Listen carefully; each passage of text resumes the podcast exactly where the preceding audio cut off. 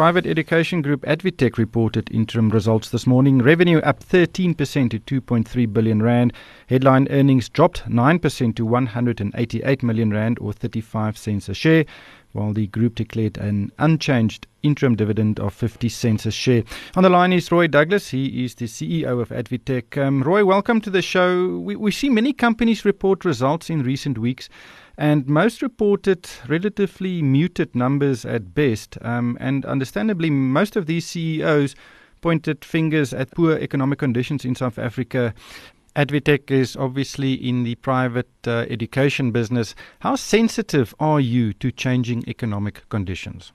I think we've actually been, to some extent, always considered uh, as a very good defensive stock in economic and poor economic times because, of course, um, uh, children need their, uh, parents need their children educated, uh, irrespective of the economic conditions. So, in that respect, we've always been considered as a good defensive stock. Um, however, there's just no getting away from the fact that uh, the cumulative effect of five years of poor economic performance and low growth scenarios does actually build on consumers, uh, and they are certainly very stretched at this point of time. So we have seen uh, um, a significant increase in the number of leavers from our system um, related for two reasons. Firstly, obviously financial reasons, and people are very unfortunately having to withdraw from our system as a result of affordability issues. And then secondly, also uh, a growing trend in immigration as uh, people leave um, as a result of the poor economic climate and prospects in the country.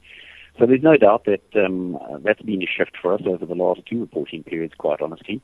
Um, we had hoped that, um, you know, with the an improved economic environment, we might see a turn in that. But I do think there's a little there's a lag effect, and uh, and the impacts of immigration have also been quite significant on us. How significant is this immigration outflow to have such a material impact on your business? Yes, I suppose that you're looking at a particular consumer group uh, as well. Um, and I don't think that uh, immigration decisions are decisions which are made in the short term. I think uh, you know people look at the general circumstances and over a period of time um, give consideration to alternatives. Um, so uh, the decision to immigrate, uh, I'm quite certain, for anybody is not a light one and one which is made after very careful consideration, application, and perhaps going through a, a certain process. But once uh, consumers have got to that point, I suppose to an extent they become quite committed to the decision. And it takes uh, something dramatic to, to shift them um, or rethink that decision. So it has been uh, quite significant for us. It's probably accounted for up to nearly 25% of the leavers from our system, um, which is significant. We're currently seeing Curro and Stadio also investing heavily in the South African market. How big do you think the private education market in South Africa is, and is there still room to grow? Yeah, I think you know we have concentrated in those last few comments on the sort of the negative aspects of uh, of what's happened, perhaps in, in the immediate past period. But there's no doubt we still see strong demand for quality education, and I think that's also very understandable. In fact, in tough economic times, uh, parents uh, would obviously try to seek out the best opportunities they can for their children. Uh, the other side of that is we uh, private education still represents uh, a relatively small percentage of the overall um, educational population, if you like target market population, both in terms of schools and in tertiary. So whilst our numbers are growing and there are opportunities, we still represent a relatively small overall percentage of the total target market.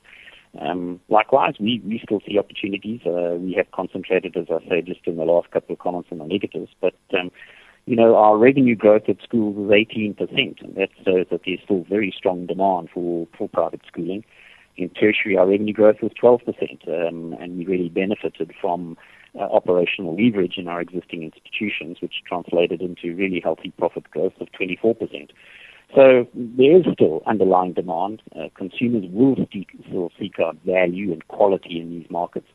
Um, and we still believe that uh, there is good scope and good opportunity for private education in, in not only in South Africa, but of course on the rest of the continent, where we are also um, investigating and expanding, um, uh, as announced recently, with uh, the opening of our new Crawford International School in Nairobi and uh, the acquisition of Makini Schools, also in Kenya. And um, there's also some contracts you received in Uganda, education contracts. Tell us about this African strategy. How attractive is that market? Well, we believe it is a very attractive market. The demographics on the continent are identical as they are here. You know, you have young populations, um, a demand for education, You have governments that have difficulty supplying um, um, all of the, the demand in those markets. And so parents, like anywhere else on, on the globe, are actually seeking out quality education that represents value for them.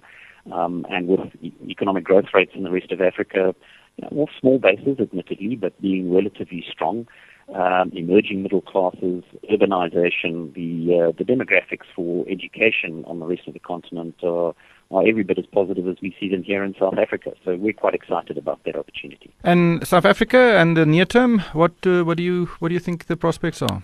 Well, again, as I say, despite the fact that we believe the last five years and the cumulative effect of five years of uh, of low economic growth uh, has certainly taken its toll on consumers. We remain very confident about the potential, about the future. Parents will continue to seek out quality education opportunities for the children. Uh, they understand clearly um, that that, in fact, is probably uh, one of the only keys to the future is a, a really good quality education. Um, we see the challenges that South African education um, sector faces. Uh, we think we can play a really important part in helping to resolve some of the crises that we face. Um, and so we're still very confident about the future, and um, that's invested, uh, or recognized in our investment plan, where we also uh, are continuing to invest in, uh, in, in a variety of formats, um, both at the mid-fee level and also in the premium um, sectors as well. So we're confident about the future. We think there will be you know, growth is never in a in a straight line.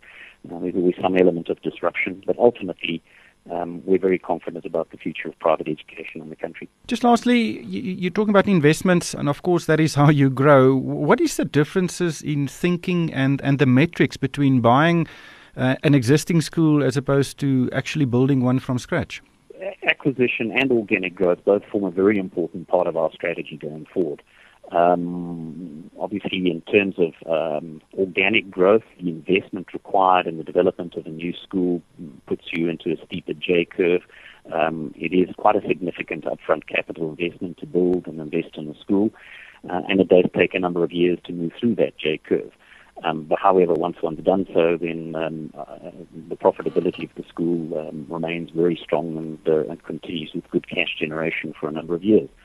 Acquisition, on the other hand, may be more expensive up front in the sense of um, uh, you're paying for the, the individual's asset in the ground. But obviously, if there is capacity growth, then that can come through the J curve significantly quicker than a greenfield investment. So it's important to keep an eye on, on both um, organic growth um, and the expansion of our existing brands into new uh, geographic areas, but acquisitions where they're appropriate and where the prices are correct uh, can also form a, um, an important component of our growth strategy. We'll have to leave it there. Thank you, Roy. That was Roy Douglas. He is the CEO of ADvTECH. Unfortunately, that's all we have time for today. Uh, and that's it for this edition of the MoneyWeb Show. My name is Ryk van Niekerk, and thanks for tuning in.